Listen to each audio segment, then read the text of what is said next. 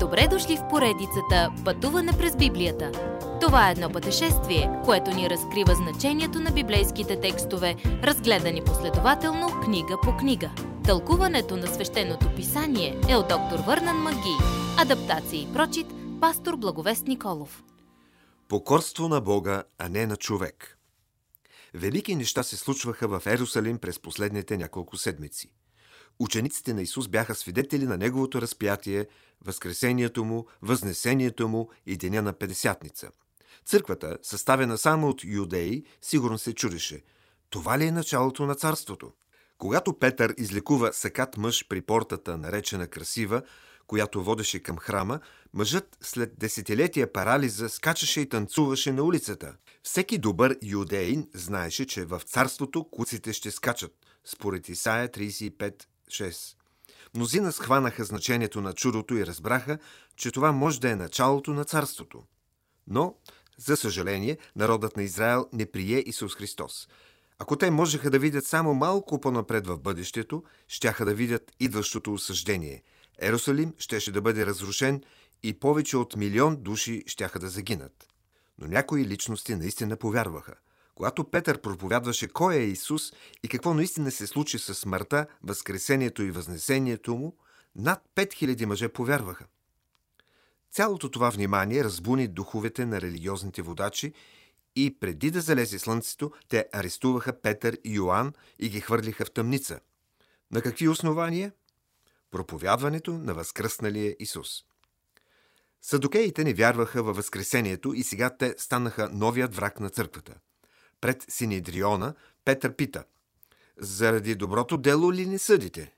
Ние направихме това чудо в името на Исус от Назарет, когато вие разпънахте и когато Бог възкреси от мътвите. Синедрионът не можеше да отрече, че е станало чудо. Те ги освободиха и щом се върнаха в църквата, Петър и Йоанн споделиха своята история и всеки откликна с вяра. Заедно те молиха Бога за дързост да продължават да споделят Словото Му. Те не се молиха гонението да престане, но за смелостта да го издържат. Апостолите продължаваха да проповядват и да изцеляват хора. Когато садокеите чуха това, отново ги арестуваха и ги затвориха. Но те не останаха там. През нощта ангел от Господа отвори вратата на затвора и ги изведе. При изгрев апостолите отново проповядваха за Исус в храма. Междувременно от Синидриона пратиха да доведат апостолите от затвора. Но стражите откриха тяхната килия заключена и празна. Скоро дойде слух, че те проповядват отново в храма. Стражите доведоха апостолите обратно при Синидриона. Когато застанаха пред съда, главните свещеници им казаха «Не ви ли дадохме строги заповеди да не получавате в името на Исус? А ето, напълнили сте цял Ерусалим със своето учение и ни обвинявате за смъртта на този мъж». Тогава Петър отвърна. Подобава да се покоряваме на Бога, а не на човеците. Глава 5, стих 29. Религиозните водачи пообяснели от защитата на Петър и веднага започнали да заговорничат как да ги убият. Тогава един уважаван фарисей, Гамалиил, ги убедил да оставят апостолите на мира. Ако това дело е от човеци, накрая ще изчезне, но ако е от Бога, не можете да го преборите. Те се съгласили, но за да изкарат омразата си, набили апостолите и им казали да не говорят повече за Исус, след което ги пуснали. Апостолите напуснали затвора с радост, че били удостоени да понесат срам за Неговото име. Те продължили да получават и да провъзгласяват Исус всеки ден в храма и във всеки дом. Следващият път срещнете се с Стефан, първият, който ще умре за Исус. Уважаеми слушатели! Вие чухте една от програмите в поредицата Пътуване през Библията. Ако ви е допаднало изучаването, заповядайте на www.ttb.bible, където има много и различни програми на български язик.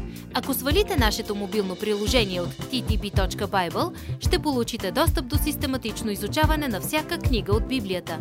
Разкажете ни как Божието Слово променя вашия живот, като ни пишете на електронната ни поща info@studio865.org или в нашата фейсбук страница Пътуване през Библията. Освен до аудиопрограмите, чрез мобилното приложение ще получите достъп и до различни материали. И на още едно място ще намерите нашите обяснения на библейските текстове текстове.